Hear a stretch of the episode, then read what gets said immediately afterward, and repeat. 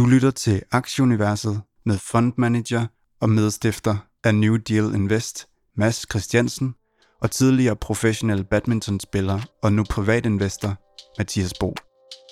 Velkommen til Aktieuniverset.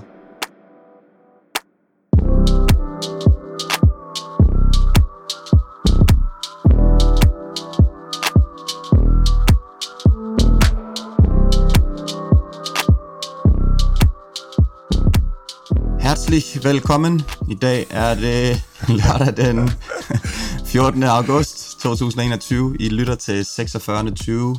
20. udgave af podcasten Aktieuniverset. Vi skal igen i dag kigge på en masse regnskaber. Vi har blandt andet uh, Delivery Hero, Gravity, Unity, Tattooed Chef, Matterport. Tager også uh, temperaturen på de her meal kit virksomheder.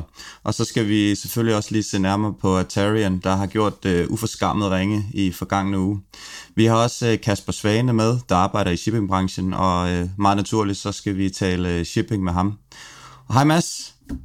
Hej Mathias. Guten det tak. Har været, ja, guten tak. Det har været endnu en, en spændende regnskabsuge. Hvad har du gjort der af interessante tanker? Jeg, øhm, jamen, øh, jeg, har, jeg har tænkt meget over det her med, at, at uh, regnskabsuge, øh, øh det, det bliver sådan et, et roulette-spil, altså at øh, place your bets market, og så satser vi på, om regnskabet skal op eller ned, og så videre. Og hvis man er investor, altså, så er det jo mere sådan en, en opdatering fra, fra virksomhederne. Så jeg kan godt blive overrasket over, så, altså, så meget de her virksomheder bevæger sig på, at, at, de, øhm, at, at de, de slår en eller anden, et eller andet mål, som aktiemarkedet har med, med en eller anden procenttal, øh, frem for at, måske, at man lytter mere til, til, hvad virksomhederne egentlig fortæller. Så, øh, men det kommer vi noget tilbage til. Kan du tage os en øh, runde på markederne? Ja, det kan jeg da i hvert fald prøve på. Uh, indeksniveau har vi en smule plus i S&P'en, uh, 0,6. Down er op på 0,8. Uh, Nasdaq'en er rundt 0. DAX'en er op 1,3, og C25 er, er 0 plus. Den 10-årige rente er røget op i 1,29. Jeg tror, den var 1,21 for sidste uge, så en lille smule ændring der. Ellers så øh, jeg har det været en god uge for krypto igen. Øh, Bitcoin, undskyld, Bitcoin er over 47.000, øh, og det er en 50% stigning fra, fra bunden i juli, så der, der er i hvert fald i den grad comeback. Hold op. Ja, Ethereum er i, i 3300. Øhm, jeg har ikke sådan rigtig hæftet mig ved nogen større nyheder. Jeg tror bare, det, det er sådan, det er begyndt at være lidt mere positivt for folk, og, øh, og det er lige kommet så over den værste frygt, som, øh, som hen over ja, i sommeren og foråret slog, slog lidt ned i det. Så øh, det, er, det er positivt, hvis man er, man er investeret den vej. Så synes jeg, at øh, Unity kom med et rigtig øh, spændende regnskab. De havde, øh, hvad hedder det nu, en, en 48% year over year stigning. Øh, deres øh, revenue, det var 274 millioner fra, øh, for det her kvartal. De løfter deres guidance foråret med 45 millioner, så det ligger i øh, ranget i, mellem svimlende 1,45 milliarder til 1,60 milliarder øh, dollars. Det lyder, det lyder jo, det jo fuldstændig vanvittigt tal. Og så har de øh, faktisk genereret stærk vækst over, over alle deres øh, produktlinjer. Og investorerne de har været glade og belønnet det med en 20% stigning siden regnskabet onsdag. Så øh, hvad, hvad med dig? Hvad siger du til den, Mads? Udover at det jo selvfølgelig er, er imponerende, de her tal, de fremlægger. Har du efter dig ved noget? Jeg, jeg, jeg, jeg læser det regnskabet og, og hører alle de her fremmede ord, øh, der kommer ud derfra og sådan noget, og prøver at, at, at lære noget og forstå øh, hele det her øh, metaverse-ting, øh, de, de prøver at bygge. Jeg holder faktisk et webinar på onsdag øh, i New Deal Invest Regi, hvor jeg prøver at give mit bud på øh, metaverse, øh, hvad det er. Øh, men jeg synes, det er virkelig, virkelig svært at forstå øh, forretningsmodellen og, og sådan, altså, at se det der for sig, som, som Unity bygger. Jeg er ikke i tvivl om, at det er fremtiden, og at, at det er noget, som vi skal prøve at lære noget om ned ad vejen. Øhm, det, som jeg festnede mig ved som investor, det er, at, at, at han var ude at sige, at, at de kommer øh, ret sikker til at vokse i hvert fald 30 procent om året de næste mange, mange år. Og det, det tror jeg er rigtigt. Så øhm, ja, så, så jeg tror meget også, at det handler om stemning på markedet, øh, sådan lige hvor, hvor høj en hvor høj en, en, en, en værdisættelse er man villig til at give det Unity. Øh, fordi jeg tror, der er rigtig mange, der investerer, som i bund og grund ikke rigtig forstår, hvad det er, det drejer sig om. Har, har du Unity nu? Øh, nej, det har jeg, det, nej, det har jeg ikke. Nej.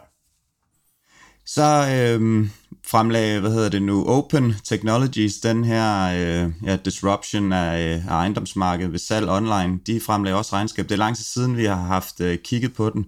Den har også gjort det lidt, så det er måske en af grundene til det.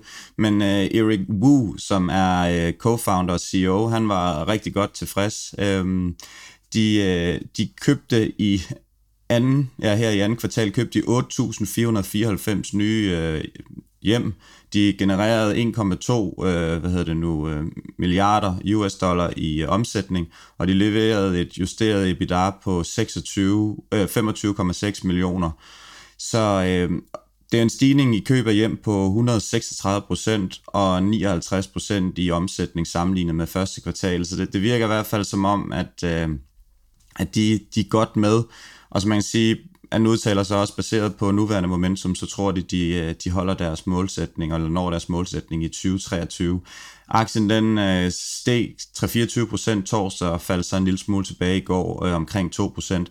Den har haft øh, svært siden toppen i, øh, i februar, øh, hvor de her mindre tech-selskaber toppede, og den her var op i en kurs 34 og handles nu i en 17-18 stykker. Så øh, der er stadigvæk øh, lidt vej til toppen. Men jeg tænker sådan lidt, den her type aktier, som, som har en chance for at disrupte et marked, det er jo sådan et af de her spørgsmål. Er det ikke sådan et klassisk eksempel på en aktie, som er ufattelig svær at værdisansætte?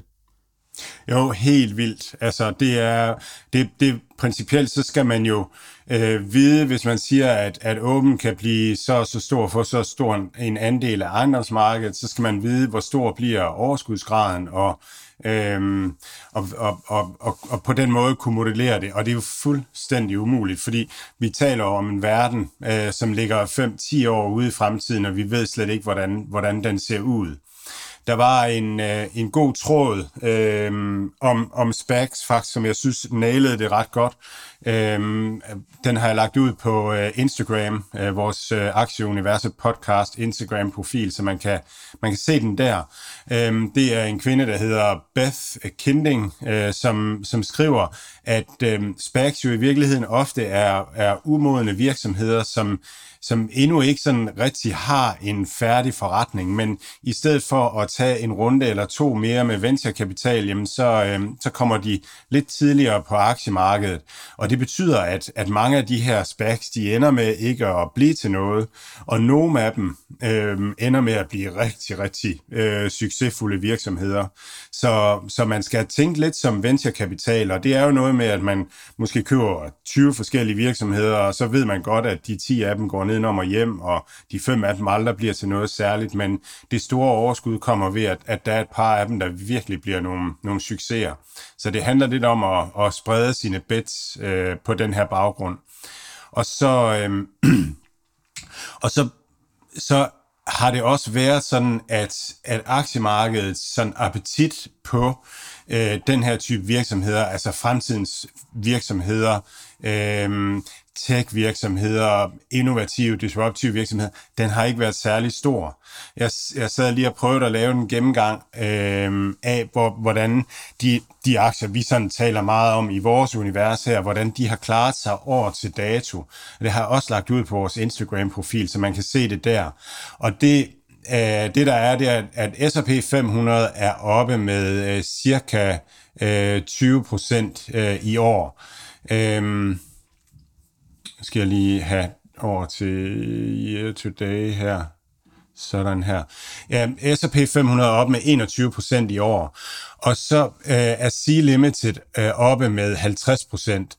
Facebook er op med 35%, Hello Fresh Group er op med 30%, og ellers så alle de andre aktier, vi snakker om, de performer dårligere end S&P 500 år til dato. Mercado Libre op med 13%, Amazon kun op med 3% i år, og så resten negativ. Food, Good Food er 13% nede, Delivery Hero er 15% nede, Just Eat Takeaway 22% nede, Peloton 24% nede for året. Open Door, som, som vi lige talte om her, 26 procent nede for året. Marley Spoon 29 procent, Gravity 52 og Kahoot er 61 procent nede for året. Så det, det er, og rigtig mange af de her virksomheder har, har egentlig, synes jeg, kommet med nogle gode regnskaber og, og udviklet deres forretning fuldstændig, som man skulle forvente. Men, øh, men aktiemarkedet vælger bare at prissætte den her type virksomheder anderledes. Og det, jeg synes, det giver en god fornemmelse i maven lige at se sådan en chart, fordi at, at når man nu har set Delivery Heroes regnskaber, at, at de faktisk vokser med 100% øh, hver eneste kvartal, og de så er 15% nede for året, og vi er, vi er 6 måneder inde i året, så bliver man sådan lidt, så har man nok lidt i banken på en eller anden måde. Der kommer nok en dag, hvor at aktiemarkedet synes øh, lige så godt om Delivery Heroes, som det gjorde for et halvt år siden. Så øhm, ja, ja. Så det var langt svar på åben. vi lader lige, og vi, vi, vi kan lige smide en cliffhanger over til Delivery Hero, som vi kigger på lidt senere i programmet. Men øh, vi skal lige have et resume af nogle af de her regnskaber, og øh, du får selv lov at bestemme, hvor du vil starte, Mads, fordi så, så flinker jeg. Vi tager den simpelthen mandag. Der kom øh, uh, Atarian ud med regnskab, uh, og det var et frygteligt regnskab. øh, og de sagde, øh, de sagde det, er, det er på grund af supply chains, og øh, det er fordi, at det hele det er kaos og sådan noget, og sådan, det kan simpelthen ikke passe. Og så, øh, så, så kontaktede jeg Kasper Svane på Twitter, Øhm, han, han, han har sådan været i universet i, et, i lang tid, øh, og jeg vidste, at han var i shipping og boede i Seattle, og så fortalte han mig den her fuldstændig vilde historie om, hvordan det i virkeligheden er logistikmæssigt, og, og det kommer han og fortæller om nu, og jeg har aldrig troet, at jeg skulle synes, at shipping var spændende at høre om, men det er virkelig interessant, det han fortæller om. Så, så det, er, det skal vi høre, inden at, at, at vi ligesom konkluderer noget på Atarian. Så øh, over sådan i SPAC øh, så tirsdag kom Fubo TV øh, med regnskab, øh, og, og se rigtig godt på det. Det er en virksomhed, som... Øh, som, som samler sports, øh, altså laver uh, on-demand øh, sports streaming og personaliseret øh, indhold, og de prøver at bygge spil ind i det, og de kommer til at bygge øh, gambling ind i det, og sportsbetting ind i det. Og den vokser rigtig meget, og den kører med et dunderende underskud. Og øhm, der, altså, den er, deler virkelig vandene på Twitter. Der er en fyr, der hedder Andrew Friedman fra noget, der hedder Hedgeye, Øh, han er tydeligvis short og taler om, at det er det værste shitcode. Det er sådan et virkelig et ord, som folk kan lide på Twitter. Øhm, shit company. Øhm, og, og han mener, at, at den skal helt ned. Og så er der en, en kvinde, der hedder, hende jeg talte om før, der hedder Beth Kinding, som som plejer at være rigtig god til at ramme den her type virksomheder, som er meget positiv på den og har den på, på hendes liste. Hun var den første, som begyndte at tale om, at Roku øh, kunne blive rigtig spændende, og det er vel, hvad er det, 500 procent siden eller sådan noget, og nu er det en af de virksomheder, som alle taler om, er helt fantastisk øh, også sådan en streaming virksomhed. Så jeg har selv Fubo TV en, en, lille, en lille øh, position, men det er en af de her specs, som, som kan blive til noget, og det kan også blive til noget værre skrammel. Så, øh, men det, jeg synes, den er spændende, og jeg, jeg glæder mig til at, at lære mere om den at kende. Så kom Hello Fresh Group med regnskab tirsdag. Det var bare et monsterregnskab. De voksede 66 procent. Noget af det er, er på grund af opkøb, og jeg vender lidt tilbage til de her meal kits som en samlet pakke, fordi vi har også i den her uge talt med Marley Spoons øh, CEO Fabian Siegel, og det var egentlig sådan vældig interessant at, at høre hans tanker på det. Kommer øh, vi med efter interviewet. Øhm, Opstart, øh, en virksomhed, som øh, Henrik Carlsen øh, introducerede for os. Ham, øh, Henrik, som øh, fortalte om innovation, et fantastisk afsnit af vores øh, podcast, synes jeg, øh, hvor han altså gennemgik den innovative proces for, for virksomheder, hvordan man skal tænke om det. Men han, han kan rigtig godt lide de her innovative virksomheder, og, og Opstart er en af dem. Og de, det er altså udlån af, af penge, hvor de i stedet for at at det er en bankrådgiver, der sidder og kigger på en, og så siger, man, øhm, Mathias, ser du, hvordan ser du ud? Du var i byen i går, du ser lidt træt ud, sådan, ej, du, du, jeg tror ikke, du kan betale det her tilbage, så du, du skal betale øh, 8% i rente eller et eller andet. Men der gør Opstart, de gør det med, de gør det altså digitalt og bruger AI til at vurdere risikoen, og det er bare bedre, øh, og de vokser de voksede fuldstændig vildt meget, men det er, de er i tidligt stadie og er steget meget øh, efterfølgende. Jeg synes, det er en spændende virksomhed. Jeg har den selv øh, på min rette pension. Øh, Matterport øh, kom med regnskab onsdag. Og det var også, øh, det var også spændende. Øh, omsætningen var lavere end, øh, eller væksten var lavere end forventet. Og det var fordi sidste år, der solgte man helt vildt mange af sådan nogle øh, kameraer, som man skulle bruge til det. Nu er, har Apple har kommet med sådan en LiDAR-teknik, øh, som gør, at man kan måle i dybden, og Matterport siger selv, at de behøver den ikke nødvendigvis, men den er rar at have, øh, når det er sådan, at man måler. Og, øh, men nu kører det via en app, så det vil sige, at det der hardware-salg, der var sidste år, det var der altså ikke særlig meget af i år. Så derfor var væksten ikke særlig stor. Så øh, den blev sendt øh, et eller andet 12 procent ned øh, på regnskabsdagen på grund af det. Så kom øh, CEO på CNBC til et interview, og så røg vi op nærmest i nul igen og sådan noget. Så det er virkelig, det er også en spec, og det er også sådan en tidlig en. Øhm, men rigtig god traction har de. Et tal, jeg synes er spændende for Matterport, det er deres øh, net, øh, net dollar retention. Øh, den er 132. Det, det handler om de kunder, man havde for et år siden. Hvor meget omsætter man, for, hvor meget omsætter man øh, hos øh, ved dem nu? Og det vil sige, at bare på den eksisterende kundebasis, der vokser man omsætning med 32 procent. Så alle nye kunder, det vil være oven i, i den der base på 32 procents vækst. Det er enormt stærkt, og det, det taler om et godt produkt, som, som kunderne bruger mere og mere. Så jeg synes, det er, det er en super spændende aktie at have på den helt lange bane. Torsdag kom Delivery Hero med regnskab, det vender vi tilbage til. Uh, Tattooed Chef uh, kom med regnskab uh, også uh, torsdag. Øh, og det... Øh, Tattoo Chef igen en, en sådan en spag, øh, og, øh, og, og levede ikke op til de forventninger, som øh, de ting, man havde lovet i forbindelse med børsintroduktionen, og, og det blev taget hårdt imod af markedet. Øh, jeg synes, når jeg lytter til dem, øh, hvad det er, de siger, så har de det her nye brand, Tattooed Chef, som er sådan et plantebaseret øh, måltidsbrand, hvor de hele tiden innoverer, hele tiden finder på nye varenumre, nye ting. Altså, så, så lyder det virkelig som en virksomhed, der, der har ild i røven, der kommer til at, at, at spare røv, og at de så vokser 5% mindre, eller har en, en bruttomarginal, der er, er, er, er noget mindre, end man havde regnet med oprindeligt. Det, det er godt nok svært at, altså, at, at, mm, det er jo de samme analytikere, som sidder og kigger på Novo Nordisk, og der, det er jo en gammel virksomhed, som, som er, ligesom er i en gænge, og der er, det, der er det lidt nemmere at sige, hvad bliver vores bruttomarginaler, hvad bliver vores omsætning, og hvad bliver vores afsætning i det og det marked. Så jeg synes, jeg synes det er meget at, det er meget at, at køre kursen op og ned øh, på baggrund af det her, men, men det, det er det, der foregår. Jeg, jeg kan se, der har været kø, købet nødudgangen, fordi at, at normalt set så gennemsnit bliver der handlet omkring millioner aktier, og i, øh, i går der blev, øh, der blev altså handlet på omkring 11 millioner aktier, så man kan sige, der er i hvert fald mange, der, der måske har taget et riskbet på den her, og så ikke har set det, de gerne vil, og så, så var det bare ud igen. Og det vil måske sådan lidt det generelt, man oplever ved nogle af de her mindre, lige så snart at de ikke præsterer, så folk de har ligesom taget et bet. Hvis det går opad, så, så kører det ned, og hvis det ikke er, så har de sat et eller andet stop loss, som kun ligger et eller andet 10% under, eller et eller andet, og lige så snart det, det bliver aktiveret, så, så bliver det bare skyllet ud med, med badevandet. Øh, ser du det også sådan? Yes, ja, ja øh, det, det gør jeg. Altså man skal huske, der er jo også øh, købt 11 millioner aktier. Øh, så, så, øh, så der er også nogen, der har tænkt, at, at de gerne vil ind. Så øh, det, det er altid den der vej, der er, øh, begge veje.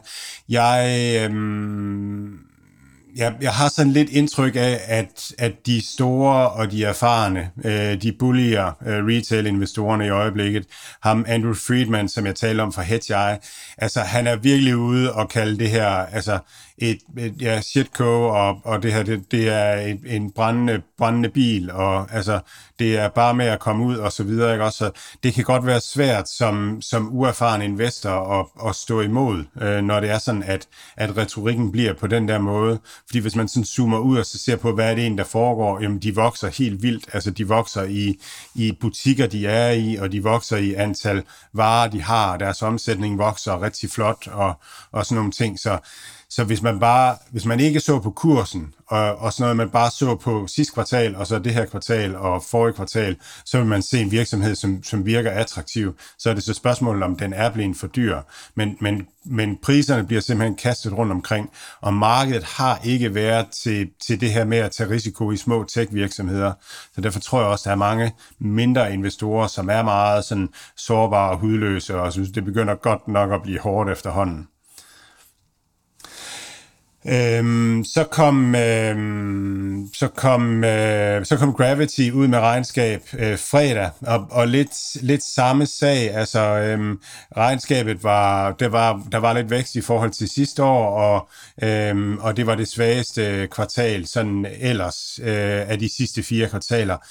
Men når man så, hvis man så igen prøver bare at læse deres, øh, det, de kommer med, de kommer med en hel række nye spillanceringer i løbet af, af anden halvår her.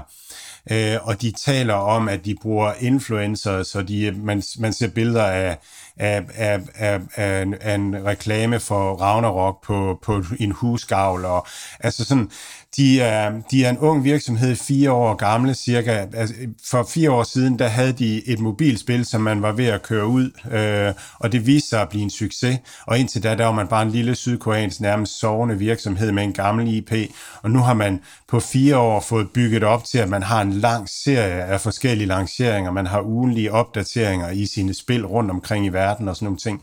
Så jeg synes bare, at at igen historien sådan i, i virksomheden er vældig, vældig øh, fin. De er, de er på vej det rigtige sted hen.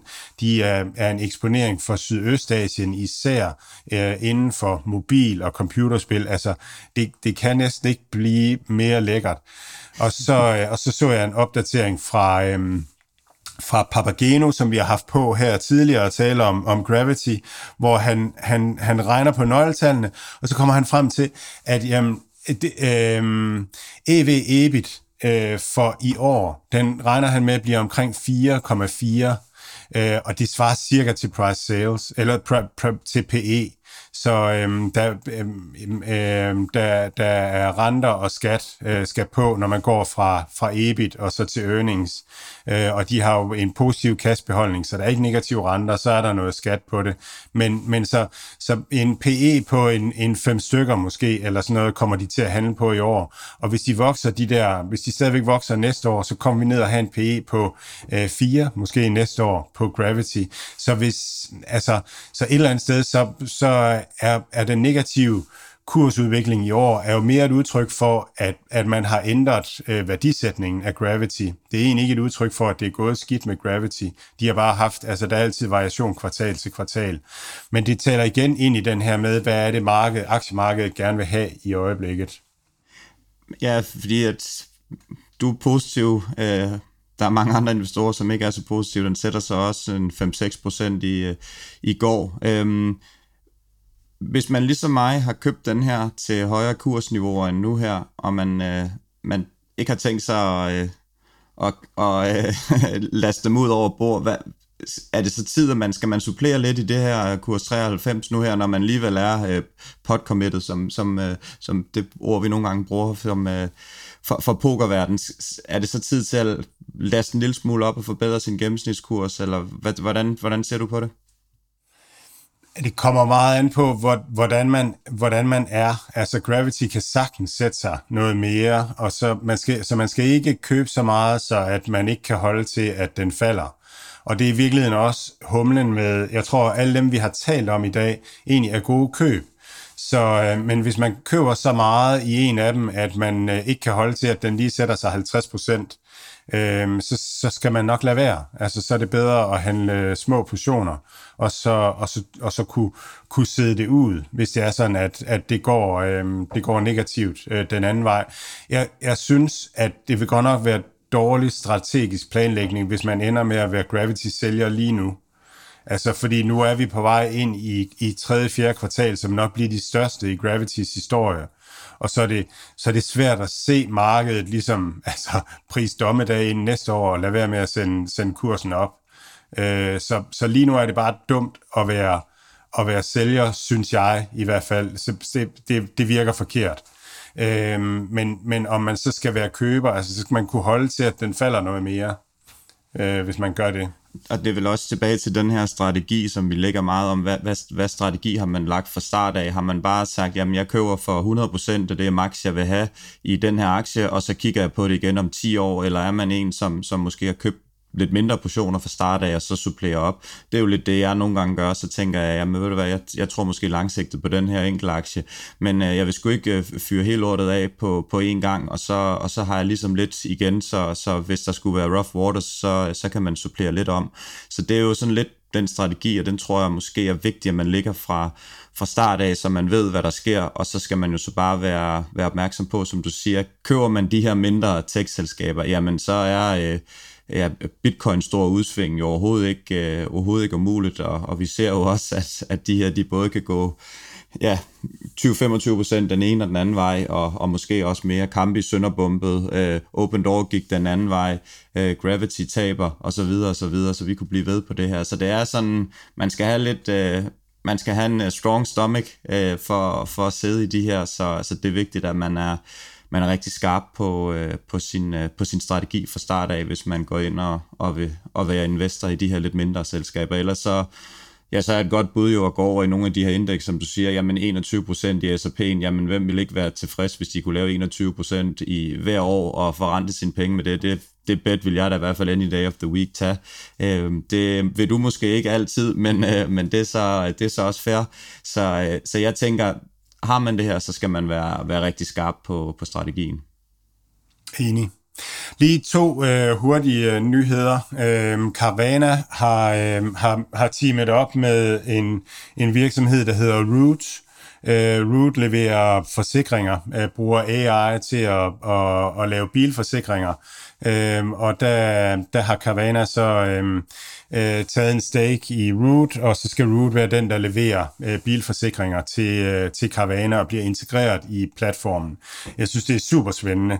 Root er også sådan en, som som folk kalder et shitco øh, derude, og de har, de har også haft øh, problemer her øh, på grund af stigende bilpriser. Så hvis man har tegnet en forsikring, og så man skal ud og øh, en bil bliver totalt skadet, og man så skal ud og købe en ny bil, altså så gør det ondt, hvis bilpriserne er stenret til meget, som, som forsikringsselskab, så holder det initiale bet, man lavede ikke, og det, det, det er noget af det, de siger, de er blevet ramt af.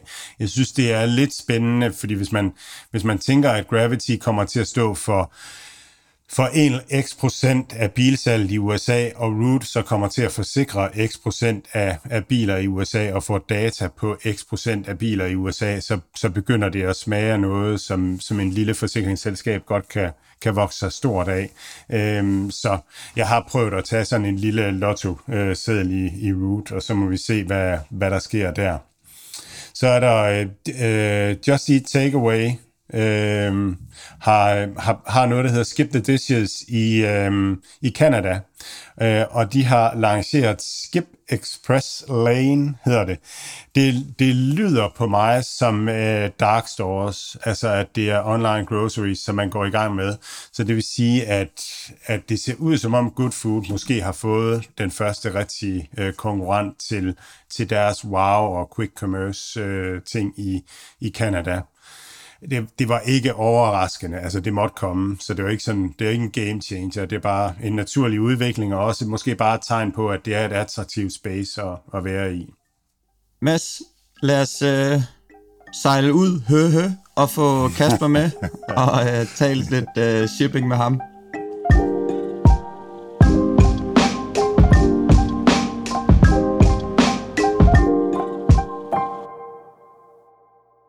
Kasper, velkommen til. Vi skal snakke en lille smule om øh, shipping i dag, så det er super fedt, du gider join os.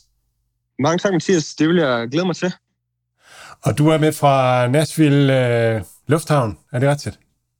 Ja, jeg sidder lige og venter på min flyver hjem til, til Seattle efter et par, par gode kundemøder hernede i, i Nashville. Fedt.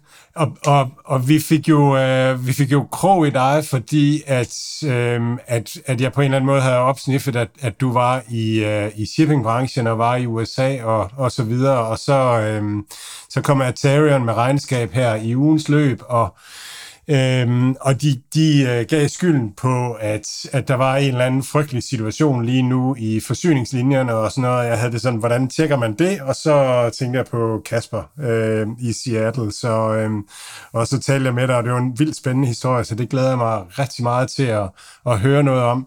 Men lad os lige starte forfra, og så, øh, og så gå på, hvad er altså øh, shipping? Hvad er det? Jamen, det er jo transport af varer af gods. Og øh, vi har globalt, eller globalt, så er mere end 90 procent af verdens transport foregår på et eller andet tidspunkt øh, via vandvejen. Um, så, så det er den branche, jeg øh, beskæftiger mig med. Jeg er inden for det, vi kalder general transport. øh, så typisk alt det, der kan øh, være i en container. Um, dem tror jeg, vi kender fra, fra motorvejen derhjemme. Øh, dem, der bor i i Aarhus kender det ned fra Aarhus Havn og lige så lande ved Frihavnen i København, hvor at vi ser typiske feeder vessels øh, komme ind fra, fra kontinentet med, med gods fra, fra Fjernøsten. Hvad er et feeder vessel? Feeder vessel er typisk øh, mindre både, øh, som sejler mellem det, vi kalder outports. Outports vil være typisk øh, Göteborg, København, Fredericia øh, og i den grad Aarhus, øh, hvor de stort set shuttler øh, containerne fra de mindre havne til de større øh, europæiske main ports, hovedhavne, hvor at de går på de store oceanliner, som, som tager headhaul og backhaul mellem øh, kontinenterne. Så det er lidt ligesom øh, vi kender det, når vi øh, flyver til Asien øh, på, på sommerferie, så tager vi en mindre flyver fra Aalborg til København og hopper på SAS-maskinen til Bangkok, øh, og så tager vi måske en, en mindre flyver til en eller anden ø, og så hopper i shortsene.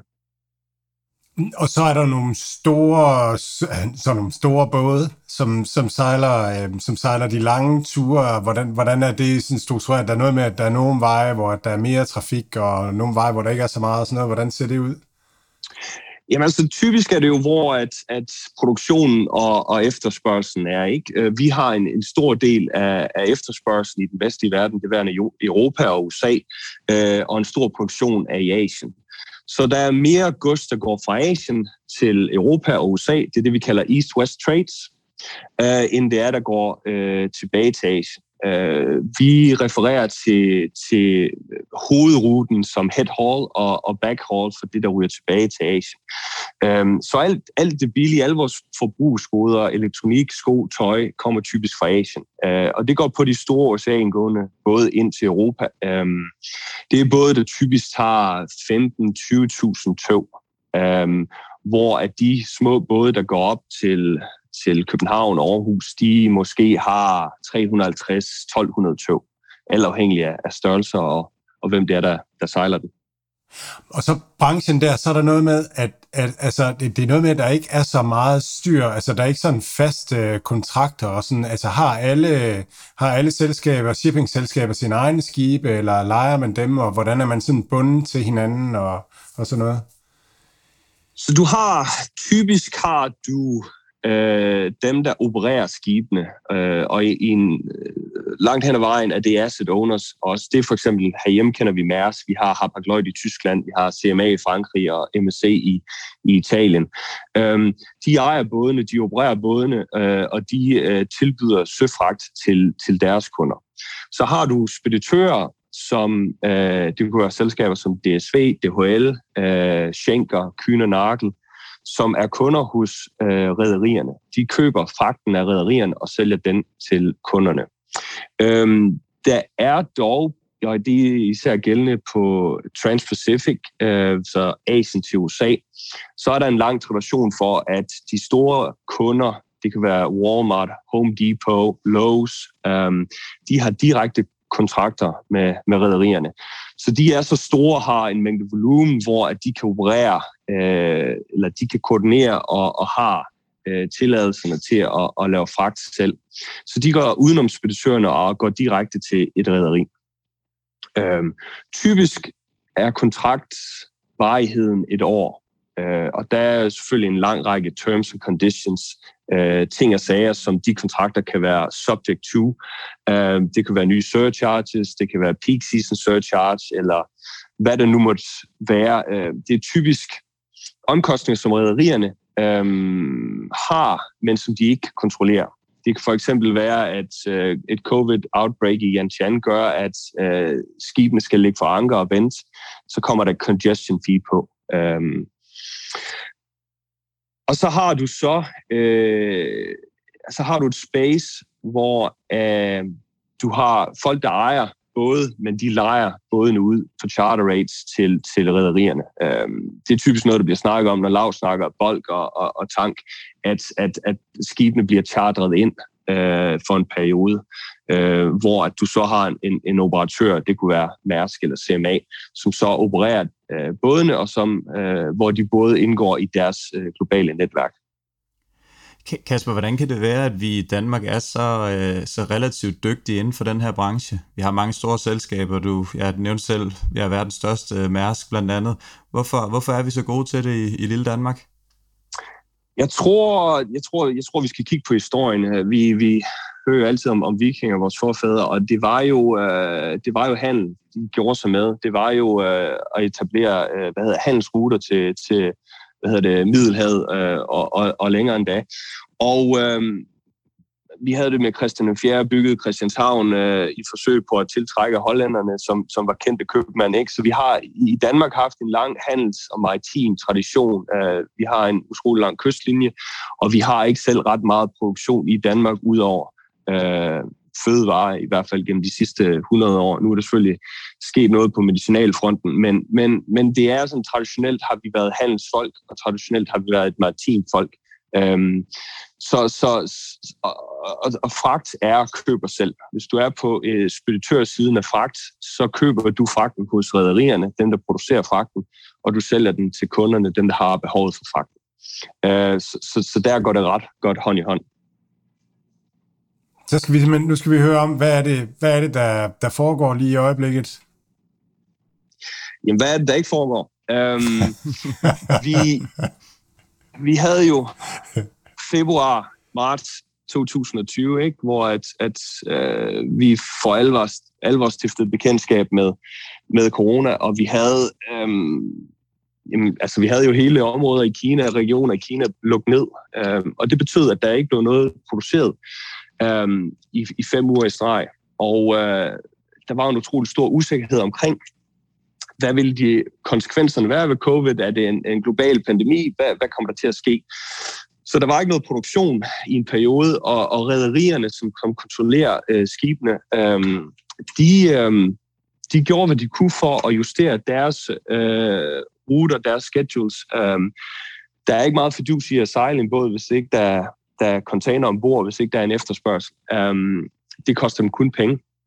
Så en lang række, rædderier Øh, de justerede deres schedules, de tog øh, både ud af rotation, de lagde den for anker, øh, billige steder, de begyndte at lave maintenance og, og, og hvad de nu ellers gjorde.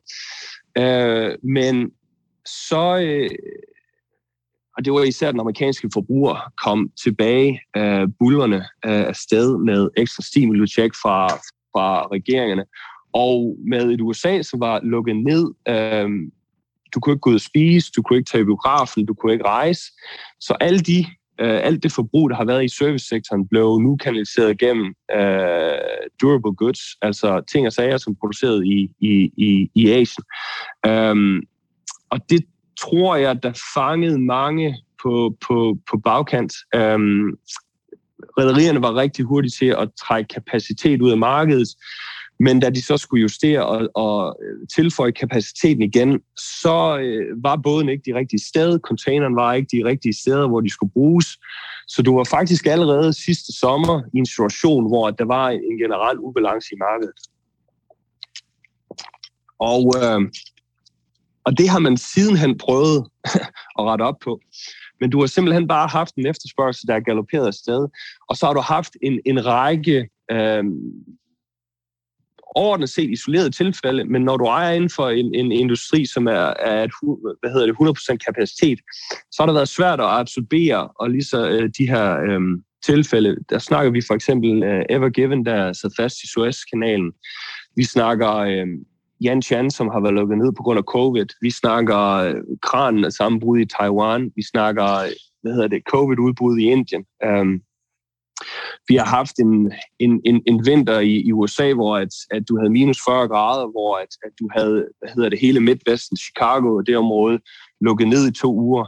Um, vi har haft snestorm på, på østkysten. Nu har vi øh, uh, skovbrænde i, i Canada, som, som gør, at, at tingene ikke kan, kan, kan gå på uh, jernbanen. Så du har mange isolerede tilfælde, som, som bare gør, at, at øh, det trækker, hvad hedder det, um, recovery-perioden ud. Øhm, og, og du har stadigvæk en efterspørgsel, som er ekstremt høj. Øhm, du har nu øh, en, øh, hvad hedder det, øh, en øh, infrastruktur um, pakke, der kommer ud af, af det hvide hus herovre på 1 trillion US dollar, som skal gå til at udbygge internet, udbygge telefoni, udbygge veje, lufthavne osv. Og, og, og det, vil, øh, det vil fortsat gøre, at der er et stort behov for at importere øh, varer fra, fra andre steder. Øhm, så, så, så det er lidt derfor, vi er inde i en situation, hvor alt er bare overophedet. Prøv lige at beskrive, hvordan, øh, hvordan det er i Seattle. Med, øh, du beskriver det her med, at skibene ligger i kø, og at, at der står lastvognschasséer rundt omkring, øh, øh, fordi at et eller andet, fordi at, ja, det, ja. prøv lige at beskrive det. Ja, men du har jo du, du har en, en øget mængde volumen, som kommer ind i USA, og, og det er ikke blot i, i Seattle, det er også øh, de andre øh, gateways på vestkysten, og i den grad også på østkysten. Øh, du har simpelthen for meget volumen til, at de her havneterminaler er bygget til at håndtere. Øh, så det gør bare, at processen med at få flyttet containerne fra skib til kaj, til lastbil eller til jernbane tager længere tid. Øhm, du har haft øh, produktionsnedsætning på grund af covid. Det har du haft i havnene, fordi øh, gangs, der nu, øh, hvad hedder det, håndterer skibene, aflaster skibene. Du har haft øh, nedsætning af produktion på de warehouse, der skal tømme containerne og tage, tage tingene på, på hylderne. Øhm, og du har haft produktionsnedsættelse øh, hos øh, hvad hedder det, lastbilchaufførerne. Um, så, du har bare for meget volumen til, at det hele det, det, det flyder løbende. Og fordi du har så meget fragt, der kommer ind, du har så mange container, der kommer ind, øh, fyldt lastet med gods, så bliver de prioriteret før en tom container bliver prioriteret til at, at få den tilbage i havnen og få den tilbage til Asien. Så du har, en, en, du har øh, store områder, store hvad hedder det, truck yards, og der er mange lagerområder, hvor at du har en, en masse container, tomme container, som sidder på et chassis, det er en, en trailer, der bliver brugt til at, at, at, at, at køre, køre containerne rundt på. Øhm, så du har utrolig meget kapacitet, som bare står, som ikke er i produk- øh, produktion. Det er ikke ude, det er ikke ude i rotation, fordi at, at de kan ikke aflevere det. Øhm, så der er en, en, en mangel på container i Asien, fordi de står på chassiser i USA. Der er en mangel af chassiser til at komme ind og hente øhm, lastede container i havnen, og det gør, at, at de stakkels øh, lastbilchauffører, de skal køre rundt og, og, og lede efter chassiser andre steder. De skal køre længere for at få øh, ledig øh, udstyr. Og hele flowet i havnen er, er nedsat. Øhm, reduceret så, så kraftigt, at du har... Undskyld. Og, jamen, og, så, og så betyder det, altså for virksomhederne, øh, der, der ligesom skal have de her varer og sælge dem, der betyder det så både det, at, at fragtpriserne er, er, er sten, men det betyder også, at, ligesom, at man kan ikke regne med at få varerne. Der er en utrolig stor usikkerhed omkring, hvornår dit gods dukker op. Ikke? Og, og du siger, at fragtraterne sted, fragtraterne er eksploderet, men, men derudover har du også bare utrolig store udgifter til andre ting, som en, omkring fragten. Det er, at du har ekstra udgifter til til kørsel, du har ikke ekstra til opbevaring. øh, der kan løbe penalties på, fordi du ikke har leveret containeren tilbage i tide. Øhm, men, men ja, altså en, en stor faktor er usikkerheden omkring lead time på, på dine varer. Øhm, og hvis vi ser tilbage på, på øh, pre-covid, så kunne du sende gods fra Shanghai, øh, og øh, tre uger senere havde det på hylderne i USA. Øh, I dag øhm, venter du nogle gange tre uger på bare at komme afsted fra Shanghai. Og så har du øh, ventetid i havnen i USA, du har ventetid på at få containeren ud af havnene. Så nu ser vi øh, transittider, hvor der før var tre uger, de er tæt på 9-12 uger. Bare fordi, at, at hele systemet er, er bare øh, forstoppet. Øh, så, så det gør jo, at virksomheder, der ved, at det tager længere tid, de flytter jo også ordre op Øhm, så, så, så de har beregnet ekstra lead time på deres ordre, så nu har du ekstra ordre, der skal igennem systemet, og det puster bare til ilden. Kasper, nu nævnte du lige selv det her fragtrater. Kan du, kan du ikke prøve at komme med en, en lidt nærmere beskrivelse, både af hvem der bestemmer det, og det er klart, at det er udbud og efterspørgsel, men kan du ikke lige fortælle lidt mere om de her fragtrater, hvordan det fungerer? Jamen, du har ret. Det er generelt udbud efterspørgsel. Øhm, rederierne ejer produktionsmidlerne, de ejer bådene, de ejer containerne eller leaser containeren ind. Så det er stort set dem, der sætter dagsordenen. Um, Pre-COVID var det lidt mere uh, sellers, eller undskyld, buyers market, så det var de store speditører, det var de store uh, importører, som, som kunne diktere priserne. Og du havde pre-COVID rater på omkring 1.500 dollar ind til US West Coast uh, fra, fra Kina. Uh, til Europa har det vel været omkring uh, 1.200 dollar, 1.600 dollar måske. Um, og hvad ligger de på nu? Nu ligger du på 16-18.000 ind til København dollar. Du ligger på 20.000 ind til US West Coast, ikke? Så, så det er jo mere en tidobling af, af radaren. Uh, plus at, at servicen er blevet ringere. um, og det er bare for, ja, det, det er bare for fragt. Ja, det er, og her tænker du, når du siger servicen ringer, så tænker du netop på det her med leveringstid går ud fra, som er ret essentielt for, for de her ja, ja. firmaer. Altså, der er ingen grund til at, at måle on-time performance uh, længere, fordi det, det er et nul.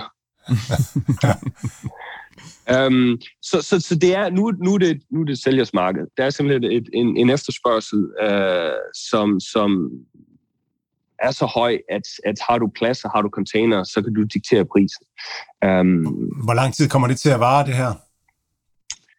Det er jo et godt spørgsmål.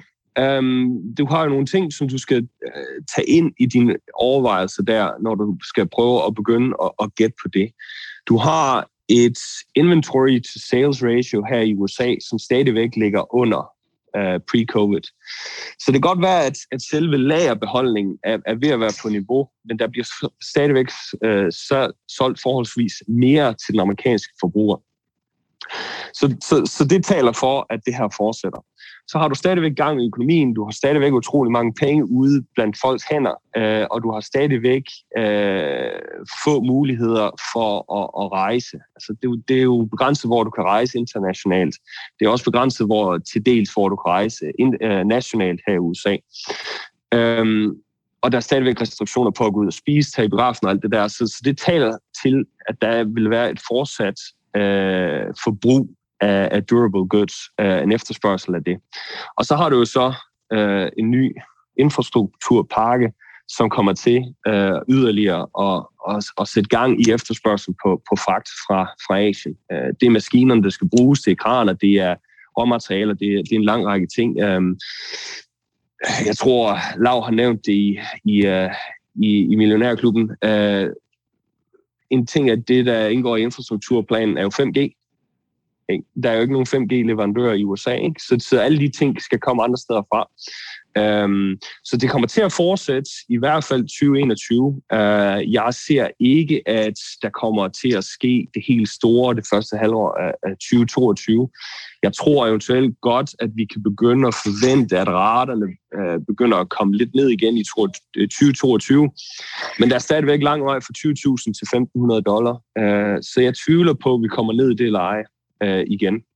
Der, der og det gør også, jo også... Der er vel også blevet bestilt en, en del nye skibe, er der ikke det? Der er bestilt noget nyt tonnage, øh, men der skal man tænke på, at det tager typisk 24 måneder at få leveret en, et, et skib. Så der er jo selvfølgelig en lead time der. Og der er også et, et par store spørgsmål omkring øhm, fremtidens skibe og, og øh, hvad der skal drive dem. Øh, her tænker jeg på, øh, hvad hedder det, øh, brændstof. Um, vi har i 2030 kommer der nye uh, regler og reguleringer omkring øh, CO2 i uh, udstødningsgasserne fra, fra skib. Og de standarder er ikke helt uh, på plads endnu, så det gør, at rædderierne ved ikke, hvilken form for, for brændstof og hvilken form for motor, der skal bruges, og de teknologier er givetvis ikke opfundet endnu. Og, og typisk har en båd en levetid på 20-30 år. Så, så du sidder ikke og laver investeringer i milliardklassen øh, i noget, som, som du ikke ved, om, om, om vil leve op til kravene i, i 2030. Så jeg kunne godt forestille mig, at der er nogle rædderier, der sidder og venter et par år på, øh, at investere i, i, i nye både. Øhm, Mærsk for eksempel har ikke været ude at investere sønderligt her på de sidste nye både, og de har faktisk øh, afgivet tronen som, som øh, det største rederi til deres øh, alliancepartner MSC. Øhm, og jeg tror netop, det er en af grundene, de, de er lidt afventende for at finde ud af, hvad er det for en teknologi, som vi skal investere ind i. Så det er klart, der kommer noget til markedet, men, men, men ikke, ikke i samme øh, omfang, som, som efterspørgselen er der lige nu i hvert fald.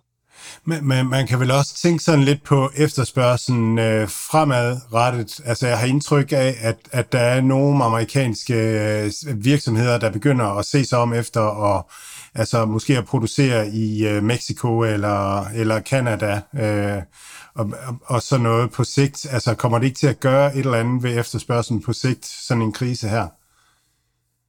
Jo, det gør du. Altså, covid er sådan set bare en, en compounder af, hvad der skete i 2018 med, med, med de øh, 12 og moms øh, sats, der, der blev øh, sat af, af, af Trump, øh, især på kinesiske varer.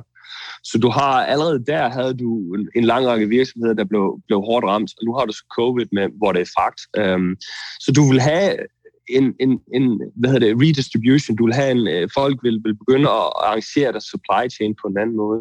Du, de sidste 10-15 år har du haft et fokus på at lave din supply chain så lean som muligt, så, så effektivt som muligt, just-in-time deliveries. Uh, problemet er, at de en lean supply chain er nødvendigvis ikke bygget til at være en resilient supply chain. Og det er det, vi ser nu. Um, at virksomhederne, de aner ikke, hvad de skal gøre. De kan simpelthen ikke få deres gods ud. Øh, de kan sagtens sælge det. En af de kunder, jeg har besøgt i dag, de har under normale tider en back order på omkring 500-800.000. Um, øhm, nu sidder de med en back order på 21 millioner US dollar. Ikke? Um, så 40 gange mere, end de normalt har i back order. Så, så de har, de kan sælge varerne, de kan bare ikke få den bragt til markedet. Så det er klart, at, at, at de bliver nødt til at kigge på alternative øh, produktionsområder. De bliver nødt til at, at, at sprede deres risiko. Ikke? Øh, Mexico er et oplagt øh, land med, med øh, hvad hedder det, øh, deres, deres ja, de deler øh, grænse med USA, men, men også resten af Syd- og Latinamerika. Jeg tror bare, det er vigtigt, at folk forstår, at bare fordi, at man kan sætte en produktion op i et andet land, øh, er det nødvendigvis ikke så let, som, som Kina har gjort det øh, til for mange virksomheder. 20 år siden, da Kina startede deres eventyr, jamen der kunne du øh, tage til Kina, du kunne øh, tage på tur og se 7, 8, 9, 10 forskellige områder, hvor at det, infrastrukturen var på plads. Du kunne bare bygge din fabrik. Der var lufthavn, der var jernbane, der var havne. Øh, den lokale regering vil øh, sågar øh, finansiere dit projekt. De vil også give dig 15 års øh, tax øh, discount. Og så fik du selvfølgelig adgang til et indre marked på, hvad er den middelklassen i Kina i dag, er hvad, 6, 7, 8, 900 millioner mennesker. Ikke? Øh, det er jo bare utrolig attraktivt, øh, hvor at hvis du skal til at sætte produktion op i et andet land, jamen så kan det være, at du selv skal til at i gang med at, at, at gøre områderne klar. Der er eventuelt ikke infrastruktur, der kan bringe produktionsmidlerne ind, og omvendt bringe varerne ud. Um, så det der med bare at flytte produktionsland uh, er lettere sagt end gjort. Men der er rigtig mange, der vil være tvunget til at begynde at, at spekulere i de baner i hvert fald. Nu snakker du før om øh, at det her med, at fragtretterne er gået op, men kvaliteten er gået ned. Det er jo, det er jo fedt, når noget er, bliver dyrere, men så servicen bliver rædderlig. Men sådan under normale omstændigheder, hvem er så, øh, hvem leverer så kvaliteten? Hvem er Rolls Royce inden for, for shipping? Um, du har nogle af de europæiske rædderier. Um, vil jeg sige generelt, uh, har leveret øh, der har været et, et fokus på, at, at det ikke bare er flytte ting, men, men det skal også flyttes øh, rette tid, rette sted og rette pris.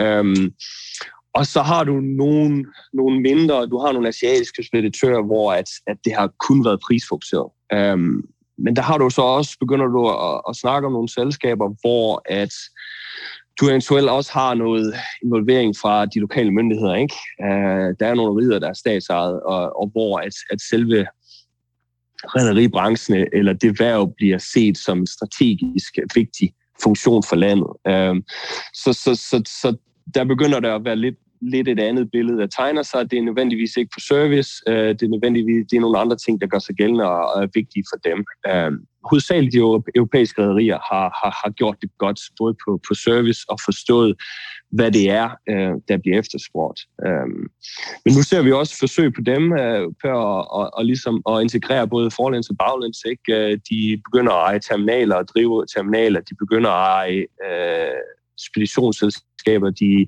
investerer ind i e-commerce, øh, distribution. Øh, så, så, så der er en tendens til, at redderne nu begynder ligesom at, at tilføje services til deres øh, portfolio. Er det noget, Mærsk gør? Jeg tror, Mærsk lige har været ude og, og, og, og snakke om, at de har købt uh, to, to uh, virksomheder op, som, som gør sig gældende i, i uh, hvad hedder det, e-handels uh, det space, uh, for at være i stand til at, at kunne være en, en one-stop shop for, for nogle af de kunder, der, der ønsker det. Konkurrerer de her virksomheder med, altså med Amazon for eksempel? Uh, har Amazon, er, Amazon berørt af det her? Sådan en virksomhed som Amazon, Uber har også transport og, og sådan noget. Er de også ramt? Um, ja, der er ikke nogen, der går, går så fri af det her. Uh, alle kæmper med, med, med højere fragtrater, alle kæmper med forsinkelser, alle kæmper med kapacitetsproblemer så er så et spørgsmål om, hvor store er de her virksomheder, hvor, hvor, hvor finansielt polstret er de til at håndtere det og stå imod det, ikke? Uh, og kan de eventuelt øh, vende det til deres fordel? Um, der er nogen, Amazon for eksempel har deres egen speditionsafdeling, de, de, de arrangerer deres egen transporter. Øh, her i USA har de vel nu 60-70 øh, fly i deres flåde til at, at flyve gods rundt øh, i USA, så de er selvfølgelig mindre påvirket af nogle ting, fordi de kontrollerer produktionsmidlet. Men der, hvor de går ud og køber søfragt hos øh, de store rædderier, jamen, jamen, de har de samme udfordringer. Øh, de betaler sikkert ikke øh, det samme som øh, herr Hansen nede om hjørnet, som skal have en, en, en container af, af hvad hedder det, festivalstol hjem til, øh, til Roskilde. Men, men de betaler også mere. Så det lyder som om, at man godt kunne tænke, at Amazon måske øh, altså, er en af dem, der kommer styrket ud af det her. Det rammer alle, men, men hvis man ligesom har muskler og en organisation, så har man måske nemmere ved at, at komme, komme igennem det. Hvad med rædderierne og sådan noget? Tænker du, at altså, Mærsk er jo sten meget og sådan noget. Tænker du, at at, hvornår tænker du, at markedet begynder at prise øh, ind, at der måske kommer faldende efterspørgsel og faldende priser? Hvornår, hvornår, den... hvornår kommer toppen, Kasper? Det er bare det, vi vil høre. Nå, det er bare det. Uh, ja. Jamen, uh, 27. december. Ej, hvad Nej, tænker du altså, om det? Ja, det er jo, det er jo en cyklisk branche, ikke? Ja. Og uh, spørgsmålet er, um, hvor er vi hen? Um, de begynder jo at snakke om herover, at, at det er nu, man skal til at investere ind i cykliske brancher, ikke? Uh, byggeri, materialer, produktion.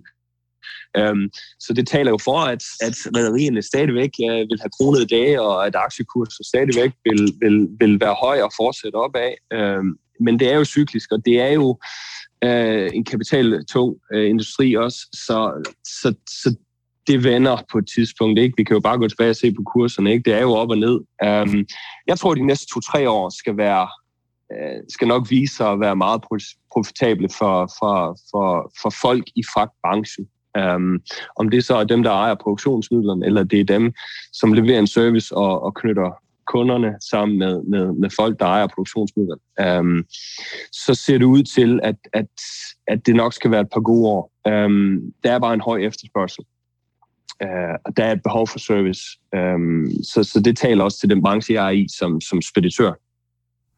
Og så rammer det sådan, øh, jeg, jeg ved ikke, om du kan om du kan give et bud på det her, men, men så rammer det sådan lidt øh, bredt rundt omkring i, i virksomhederne. Jeg har lige talt med Marley Spoons øh, CEO i dag, der fortalte om det her med, at, at, at når de bestilte 60 arbejdere, så, så, så kom der kun 40 og, og, og sådan nogle ting, at, at det var et problem at få arbejdskraft, men også, øh, også for Atarian har det været et problem at, at få varerne frem. Øhm, så, så altså sådan, hvor er der, nogle, er der nogle bestemte virksomhedstyper, som du tænker, dem skal man passe på med, eller, eller dem, skal man, øhm, dem kan man begynde at kigge på og samle op, eller altså, har du sådan et eller andet? Altså, virksomheder, som har produkter, øh, hvor der ikke er ret meget øh, tilvirkning. Altså hvor at, at en stor del af produktets pris er råmaterialerne, og det er transporten. øh, de får svært ved at konkurrere fremadrettet. Øh, især hvis, hvis deres produkter kommer ind fra, fra, fra Asien. Øhm, øh, virksomheder, som har unikke produkter, højteknologiske produkter, øh, som, hvor de har en høj margin på deres produkter, øh, de kan eventuelt vælge at absorbere de ekstra omkostninger øh, og, og, og fortsætte med at bringe varer til markedet eller de kan øh, sende det videre til forbrugerne. Um, og så har du nogle virksomheder, øh, du, du, du bragte selv Ethereum op, ikke? Altså, det kunne jo godt være, at der var nogle virksomheder, som var tvunget til at skifte fokus. Hvad er det for nogle produkter, vi, vi vil producere og sælge? Ikke? Um, fordi der bliver nogle produktklasser og typer, som øh, hvor det giver ikke finansiel mening øh, at have det produceret i Asien længere. Um, det kunne eventuelt være, at, at det, der kan findes en leverandør i, i Mexico, eller du kunne gøre det herhjemme. Øh, så, så det skal man tænke over, når man kigger ind i de her virksomheder. Hvad er produktet? Øh, hvor, hvor er konkurrenterne? Hvor producerer konkurrenterne? Øh, og findes der et, et, et, et, et alternativ? Kan du komme med et par bud, Kasper? På? Ja, på nogle af de her virksomheder. Øh, det er okay, nej, det er okay at sige nej. det. det er helt fair. Det er helt fair. Kasper, det har været en kæmpe fornøjelse. Vi må hellere få dig ud af Tennessee, inden du skal ud og, øh, og synge blues, eller hvad fanden er, man, øh, man, man kører dernede, og få dig hjem til, øh, til Seattle. Tusind tak, fordi du gad at være med os i dag. Det var helt vildt spændende. Og, ja, fantastisk ja, historie. Vi må, ja. øh, vi, må, vi må se, om vi kan holde lidt mere øje med, med, med fragtraterne og, og den her branche, Mads. Det, det lyder ja, i hvert fald altså, hvis man, spændende. hvis man har lyst til at, at følge lidt med i, hvad der, hvad der, hvad der foregår, øh, der er nogle publikationer derude, som, som holder folk ret godt, godt opdateret. Øh, Journal of Commerce i USA er, er ret gode, har nogle mange gode historier så er der en, øh, hver uge bliver der opdateret et, et shipping index, hvor man kan følge raterne lidt. Øh, det hedder Shanghai Container Freight Index. Um, og så øh, er der faktisk en, en Oslo-baseret virksomhed, som hedder Seneta, som publicerer nogle, øh, nogle, nogle noget information, og de har nogle gode artikler omkring, hvad der sker i det space og, og rateudvikling. Øhm, og, og det interessante er, at de, de lange kontrakter, som de store importører flytter gods under, de er begyndt at også stige dramatisk nu her, og, og, og det får en direkte øh, hvad hedder det, øh, påvirkning på, på forbrugerpriserne på, på sigt. Så. Og hvor kan folk finde dig, Kasper, hvis de har et eller andet spørgsmål, eller eller Jamen, øh, jeg, jeg, jeg er på Twitter, så I kan tagge mig på Twitter, så kan folk øh, henvende sig der. Og hvad er dit handle? Ah, det er et godt spørgsmål. Jeg tror, det er K. Svane. ja, det tror, jeg, det tror jeg også, det er. Det, tror jeg, det er. Kasper, tusind tak for, øh, for snakken. Det var sgu slet. Kan I hygge jer da? I lige måde, Kasper. Hej, og det var K. Svane. Ja, K. Svane. Godt, hej. Hej. Mads, hvad gør du der tanker efter at have hørt, hvad Kasper havde at sige? Jamen, det, det første, det var jo, at, at Atarian-historien, den giver jo mening. Altså, Atarian er jo en virksomhed, som, som, øh, som, øh, som når de finder ud af, at, at øh, folk på Amazon søger på luftfugtere, øh, så, og der ikke rigtig er en god luftfugter på Amazon, så går de i gang med at, at, at lave en produktionslinje i Kina og få lavet luftfugtere. Og det er, så mange af deres produkter, det er faktisk nogle store produkter. Øh, det var noget af det, de sagde på, på earnings call. Og når så container priserne de øh, 5 og 10 dobles og så videre, så betyder det altså noget, når man har de store dæmser, øh, der ikke er særlig dyre, der skal transporteres hjem. Det gør selvfølgelig ikke så meget, hvis man har de små dæmser, der er enormt dyre, altså iPhones og sådan noget. Så øh, på den måde giver det egentlig god mening, at Atarian er blevet ramt. De er også en virksomhed, som, som har øh, relativt små marginaler, og som, og som øh, og som, som lever af, at de er rigtig gode til at, at kunne sætte en skarp pris, fordi at de får den rigtigt frem. Så de lever af at optimere. Men når de lige pludselig skal operere i et univers, hvor der ingen optimering er, så, øhm, altså så, så, så, så falder det fra hinanden. Så det giver alt sammen god mening. Øhm, jeg, har, jeg har personligt valgt at, at beholde øhm, min Atarian-position øh, og, og, og rider den ud. Og, og det er ud fra den her tese om, at, at det giver mening, og så tænker jeg, at hvis, hvis sådan det, de kunne, og de brands, de har osv., hvis de var, øhm, hvis de var 35 dollar værd per aktie, inden alt det her det brød løs, Jamen, altså, så selvom at der kommer noget, noget ud, øh, udvandring nu her og så videre, så tænker jeg, at de nok er et eller andet sted deroppe af hver øh, fremadrettet. Øhm, en anden ting, det er, og det, det var sådan det er en læring fra Carvana-historien, det er det her med, at, at hvis man er den store spiller, så selvom det gør sindssygt ondt, så, øh, så kan man godt alligevel have fordel af det. Så øh, når, når på en eller anden måde, når det her det sådan bliver øh, integreret og øh, en del af hverdagen for, for deres konkurrenter også, jamen så, øh, så, så kan det godt være en fordel at være stor øh, stadigvæk. Så, øh, så det er, jeg, jeg synes, der er en stor upside, jeg tror, der er en okay risk-reward på det, men der er bestemt også en 100% øh, risiko.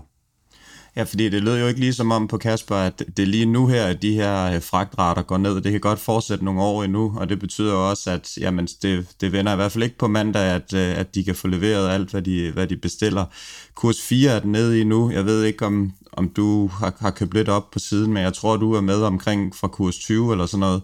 Så, så sidder man og lurer på den her nu, så, øh, så, er der, så, er der, så som du lige sagde før, så er der selvfølgelig en, god chance for øh, down, men, men er, det, er det et godt odds nu? Er det et godt bet, det her? Jeg har, jeg har virkelig ingen øh, mulighed for at sige det. Øh, jeg tror faktisk, op, op i mit hoved, og det er sådan min gamle pokerskade hjerne, så er det mere sådan, at, at jeg kan ikke lade være med, jeg, jeg har det her mareridt, at hvis jeg, hvis jeg handler Ethereum nu, så er odds, at jeg handler med en, der ved mere om forsyningskæder, end jeg gør. Så odds er, at, at jeg ender med at give mig selv dårlige odds, hvis jeg gør noget. Så det jeg egentlig gør, det er, at jeg siger, jeg, jeg har sådan den der, jeg nægter at lave en fejl, og jeg nægter at risikere at handle med nogen, der ved mere end mig, så jeg handler ikke. Altså, og så, så nu holder jeg bare mine aktier. Der er ikke nogen, der skal kunne udnytte, at de ved, at, at om en uge, så får Atarian løst et eller andet, og, og så købe af mig. Øh, og omvendt, hvis jeg sælger, Øh, ja, altså hvis jeg sælger. Og omvendt, hvis jeg køber, så kan det være nogen, der ved, at om en uge, så drejer Ethereum nøglen rundt, øh, fordi at, at nu, er, nu den bank, de har, de, øh, de siger nej. Så, øh, så hvis, hvis der er risiko for, at der er nogen, der ved noget, så, så skal man virkelig passe på, synes jeg, at man giver selv dårlige odds. Det er jo også det der klassiske, bunden er altid dybere, end man måske lige første omgang tror. Det, det er jo sådan lidt generelt tendensen i markedet. Jamen, hvis der er en, en negativ, negativ nyhed eller negativ karma omkring en aktie, jamen, så falder den altid lidt, lidt længere ned, end den måske skulle. Og før man ser en eller anden bund eller stabilisering af det, så, så kan det godt være, at man skal vente lidt. Og sådan som der bare er, er blevet hvad den bare rådet ned af her i sidste uge, så ligner det i hvert fald ikke en, en bund lige nu. Lige præcis, enig. Nå, Mads, vi kan ikke trække den længere. Vi skal, øh, vi skal til øh, Delivery Hero. Jeg glæder mig meget til at, øh, at høre dig fortælle om. Ja, øh, Ja, og altså egentlig i bund og grund, så er der ikke så meget at fortælle. De, de vokser 100%, og det, det er det, de har gjort de sidste 10 kvartaler øh, i deres omsætning.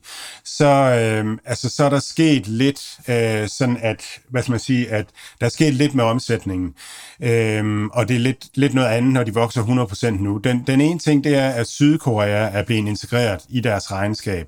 Øhm, altså Woowa Brothers øh, delen af Sydkorea. Og, og, det, øh, og den Øh, Sydkorea vokser lidt langsommere. Så, på, så det gør, at 100% vækst virker overbevisende. Så øh, er, er der en større og større del af, øh, af deres øh, omsætning, som er via deres dark stores øh, og via deres dark kitchens. Og der er det jo altså Delivery Hero selv, der sælger øh, sælger øh, supermarkedsvarer og sælger mad direkte til kunderne. Så det betyder, at at den øh, omsætning, den har en, en meget lavere øh, værdi end, end den omsætning, hvor det er gebyr, de tager. Og det har noget med marginalen at gøre. Jeg, talte om det, jeg har talt om det nogle gange, at om man er 1P, altså man sælger direkte til kunderne, eller man er 3P, hvor, hvor man er en platform. Og 3P-indtægter er meget mere værd. De har meget højere marginaler. Og nu bliver der altså blandet nogle, nogle, øh, nogle, sådan nogle 1P-indtægter øh, ind. Så derfor så, så er 100% omsætningsstigning ikke så meget værd, som det var dengang, man var rent 3P. Øhm, og, og så sidste år øhm, i Q2, der, der var Delivery Hero faktisk, de havde et svagt kvartal, fordi at der var lukket ned i Mellemøsten, i, øh, altså helt lukket ned i en, i en periode. Så det betød, at sidste års Q2 var dårligt. Så derfor bliver øh, Q2 øh, i år lidt lidt bedre vækstmæssigt. Så, øhm, så hvis man sådan tager det hele under en kamp, så, øhm, så for at det var lige så godt som 100% vækst for, for 9 måneder siden, så skulle de nok have vokset 110% eller sådan noget. Så det er, sådan, det er en lille smule aftagende vækst, sådan, øh, sådan, sådan smager det, øh, synes jeg. Øhm, så fortæller de om, at i Sydkorea er de gået i gang med at, øhm, at, at, at, ligesom at, at modernisere øh, Wua Brothers. Den hedder Baimin, den platform. Og så har man bygget en Bamin 1, som er sådan en, øh, hvor, de så, hvor man så tager logistik på. Men, øh, men Vuva var bare ren øh, markedsplads, hvor man ikke havde logistik, og der er man virkelig gået i gang med at få logistik på. I Sydkorea konkurrerer man jo med øh, Coupang, som også er kommet med regnskab i den her uge. Øh, Coupang er den her øhm, e-hans øh, platform, Amazon-agtige platform eller Alibaba-agtige platform i Sydkorea, som, som Jeffrey Torson øh, fortalte os om, dengang han fortalte om JD Logistics, også i det afsnit, super afsnit, hvis man interesserer sig for den her type virksomheder.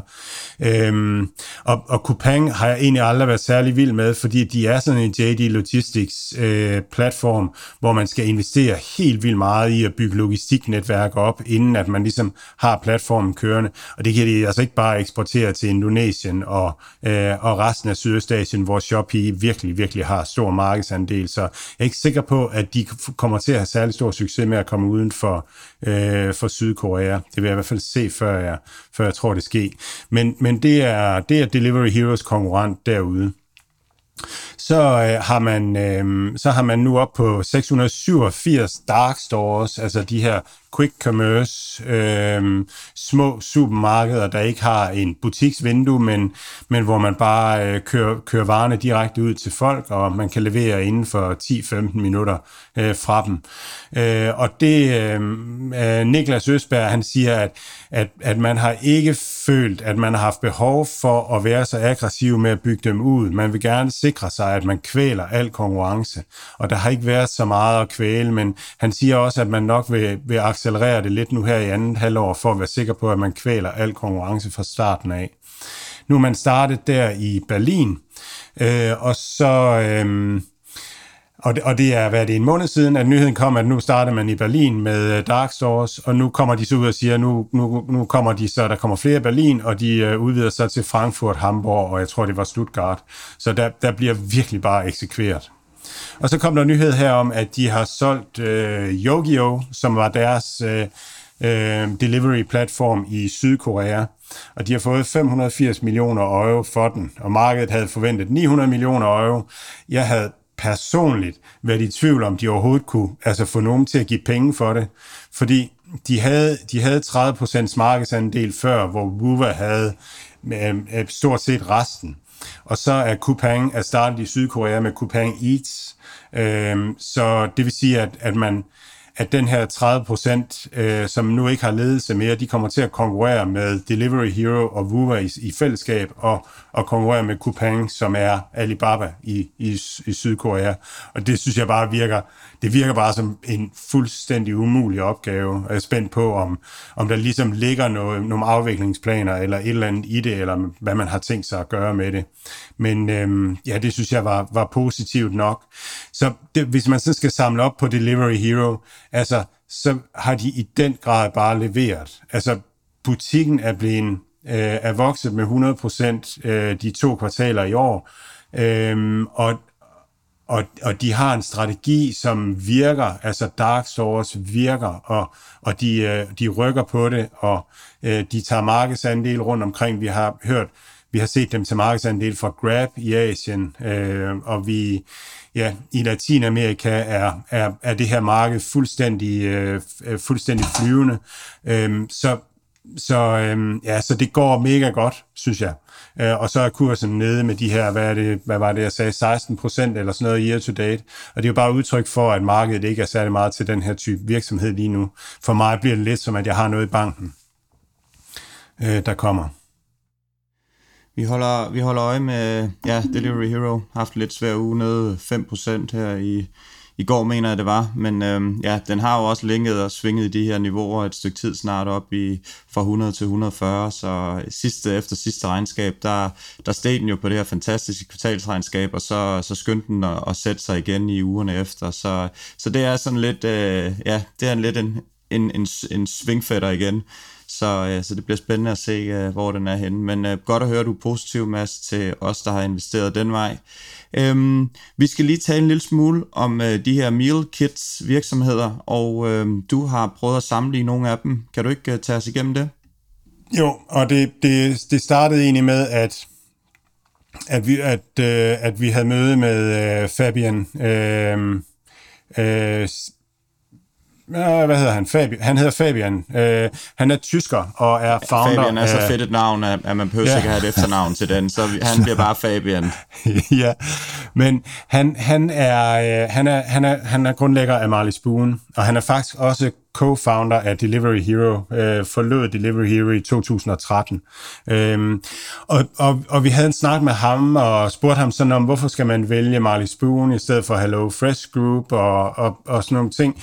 Og, og så snakkede han snakkede om det her meal kit space, øhm, og, og, og om, at, at at det, er, at det her med, at det er en smartere måde, at, at, at, at vi får sendt noget varieret mad hjem, som vi kan hygge os med at lave. Det er nemt at gå til og lave, og, øhm, og, og ned ad vejen, så kommer de til at kende vores madvaner rigtig godt. Øh, jeg tænker, du, du kan godt lide blomkål, Mathias, så, så ned ad vejen, så vil Marley Spoon vide, at, at, øhm, at, at du skal have nogle blomkålsopskrifter og sådan nogle ting. Så hvis du skifter til et andet produkt, øhm, så ved den ikke, at du gerne vil have blomkål, og så kommer du til at opleve, at alle de der bøffer, de hele tiden prøver at prakke dig på, det, det gider du jo ikke at, at have. Øhm, Øhm, så, øhm, så, så de opbygger noget kendskab og en kunderelation. Og Hello Fresh Group, de, deres, deres motto, det er We changed the way people eat forever, er deres motto. Og det, det tror jeg er rigtigt. Og han snakker om, at den her industri kommer til at vokse med et eller andet sted omkring 30-40 procent om året og, og, og i en del år af, af det, han ser. Simpelthen fordi det er en bedre måde at gøre det på. Det er også en bedre måde økonomisk at gøre det på. Han snakker om, at, at Marley Spoon vil, skal op og nå en 15% EBITDA-marginal. Jeg laver en Instagram-post om, om det her med EBITDA-marginal. Men, men det er der, at han tænker, at, øh, at at de kommer til at ligge. Uh, Hello Fresh Group, jeg mener, de lå på omkring 10% øh, EBITDA-marginal allerede nu. Men det er, det er indtægter øh, før afskrivninger og skat og renter og, og sådan nogle ting.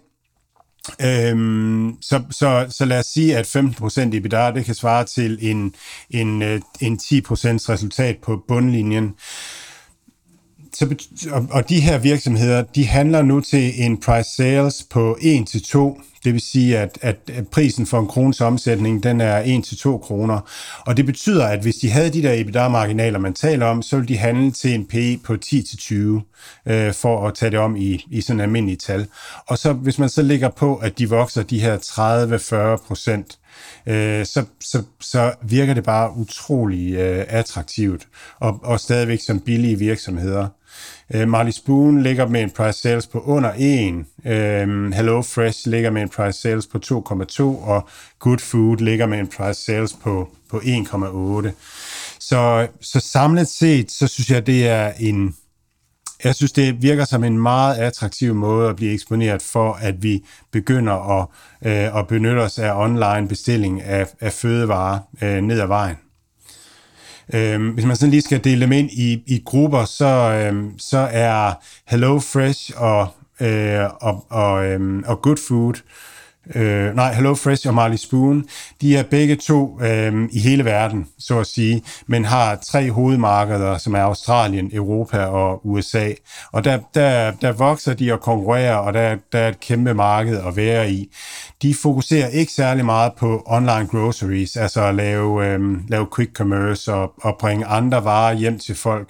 Øh, Fabian Siegel taler kun om at, at supplementere øh, det, man ellers sælger. Altså, at hvis, hvis, hvis de siger, at man skal have olivenolie stående derhjemme, jamen, så har de noget olivenolie, man kan købe med, så man løbende har det, så man ikke behøver at handle andre steder end hos dem. Men de har ingen ambitioner om at sælge mælk og, og sådan nogle ting. Og, og der ligger Hello Fresh Group det samme sted. Og så Good Food er anderledes i Canada. De, øh, de satser på at komme ind i det her quick commerce food delivery øh, og, at blive et online supermarked. Og, øhm, og, og det kan de gøre, fordi at de er lokale. De øhm, Good Food, når man spørger dem, hvorfor at de, de mener, at de har en, en konkurrencemæssig fordel i forhold til Hello Fresh Group, så handler det om, altså Hello Fresh Group er, den, er deres store konkurrent i Canada, jamen så handler det om, at man, øh, at man laver lokale retter, og man laver, man har et større udvalg og sådan mere personificerede retter, hvor Hello Fresh Group er mere sådan en, en, en organisation, der er i hele verden og har altså har mere et, et bredt og almindeligt sortiment. Så, øhm, så, så, så Good Food ser sig som en lokal spiller, der kan den lokale smag i Canada. Så det er sådan måden, de differentierer ud på, men billige alle sammen, synes jeg. Vil du så, øh, har du en favorit af dem her, eller vil du, hvis man interesserer sig for den her, vil du tage en lille bid af dem alle sammen? Ja, det, det vil jeg nok. Altså, Good Food har været, har været min øh, favorit. Jeg tror rigtig meget på det her med online groceries, quick commerce, dark stores. Jeg tror virkelig, det, det kommer til at, at flytte måden, vi handler på, øh, og flytte os hjem. Så, så jeg tror rigtig meget på, på det projekt. Øh, men men, øh, men jeg synes også, de andre er værd at have, og det, og det er i virkeligheden, det, det kan godt blive to ret forskellige forretningsmodeller. Øh, og, og, og Marley Spoon og Hello Fresh Group, jeg tror, man ser ned i en, en mangeårig vækst på en, en, en 30 procent et eller andet øh, i den dur. Og, og det vil ikke være sådan, at markedet, aktiemarkedet vil blive ved med at prissætte dem til en price sales på henholdsvis 1 og 2. Altså det, når, når noget vokser så meget og også har øh, relativt ok øh, marginer på, på kerneforretningen, så, så vil de blive prissat højere ned ad vejen, det er jeg sikker på. Mads, inden vi øh, lukker helt ned for i dag, så skal vi lige se, hvad vi har øh, i vente i næste uge. Jeg har hæftet mig ved Nvidia, de kommer den 18. Hvad har du af interessante regnskaber på øh, tapetet, som du vil holde lidt ekstra øje med? Ja, men øh, der kommer en virksomhed på tirsdag, der hedder Sea Limited, Øh, så det, det, skal vi da lige, øh, det skal vi lige se, hvordan det bliver. Det bliver super spændende. Så kommer onsdag kommer Embracer, øh, svensk øh, gaming roll-up øh, virksomhed, som har haft det svært kursmæssigt, øh, så det bliver spændende. Tencent kommer på onsdag. Øh, Nvidia, som du siger, onsdag torsdag kommer Kahoot, og de har jo været ude med trading updates, så det er bare, det er bare de nitty-gritty detaljer, der kommer der. Og så kommer Bambuser med øh, anden kvartals øh, regnskab på fredag. Det er også en virksomhed, som jeg har inde på, på radaren, øh, efter at, øh, at bestseller-koncernen øh, har jo investeret i Bambuser, og Bambuser har har fået Mercado Libre som øh, kunde, og Mercado Libre snakkede om på deres regnskab, at man, at man satsede mere på, øh, øh, på, på tøj, altså på apparel, øh, øh, fremadrettet. Man gerne skabe en, en konkurrencedygtig brugeroplevelse der, og det kunne godt være, være Bambusers produkt, øh, som man blandt andet talte om der. Så det, det synes jeg er super spændende. Den har også sat sig noget øh, kursmæssigt. Spændende. Det er... Øh Ja, Edu, øh, sidste, sidste etape af regnskabsugen går vi i gang med, og det er klart, at øh, vi alle sammen venter i spænding på C, C Limited.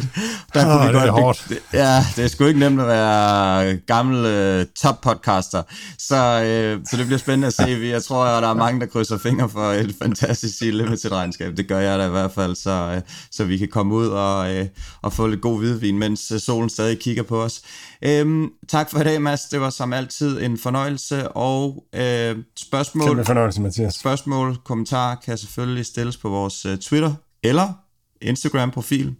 Øhm, og øh, I kan også sende en mail til os, og vi er jo selvfølgelig stadigvæk lidt på udkig efter nogle samarbejdspartnere, som øh, gerne vil have deres øh, navn, skråstrej produkter, eksponeret her i podcasten, og I er som altid velkommen til at hive fat i os, hvis øh, det skulle have en interesse. Ellers er der bare tilbage at ønske jer alle sammen god weekend og god kommende handelsuge.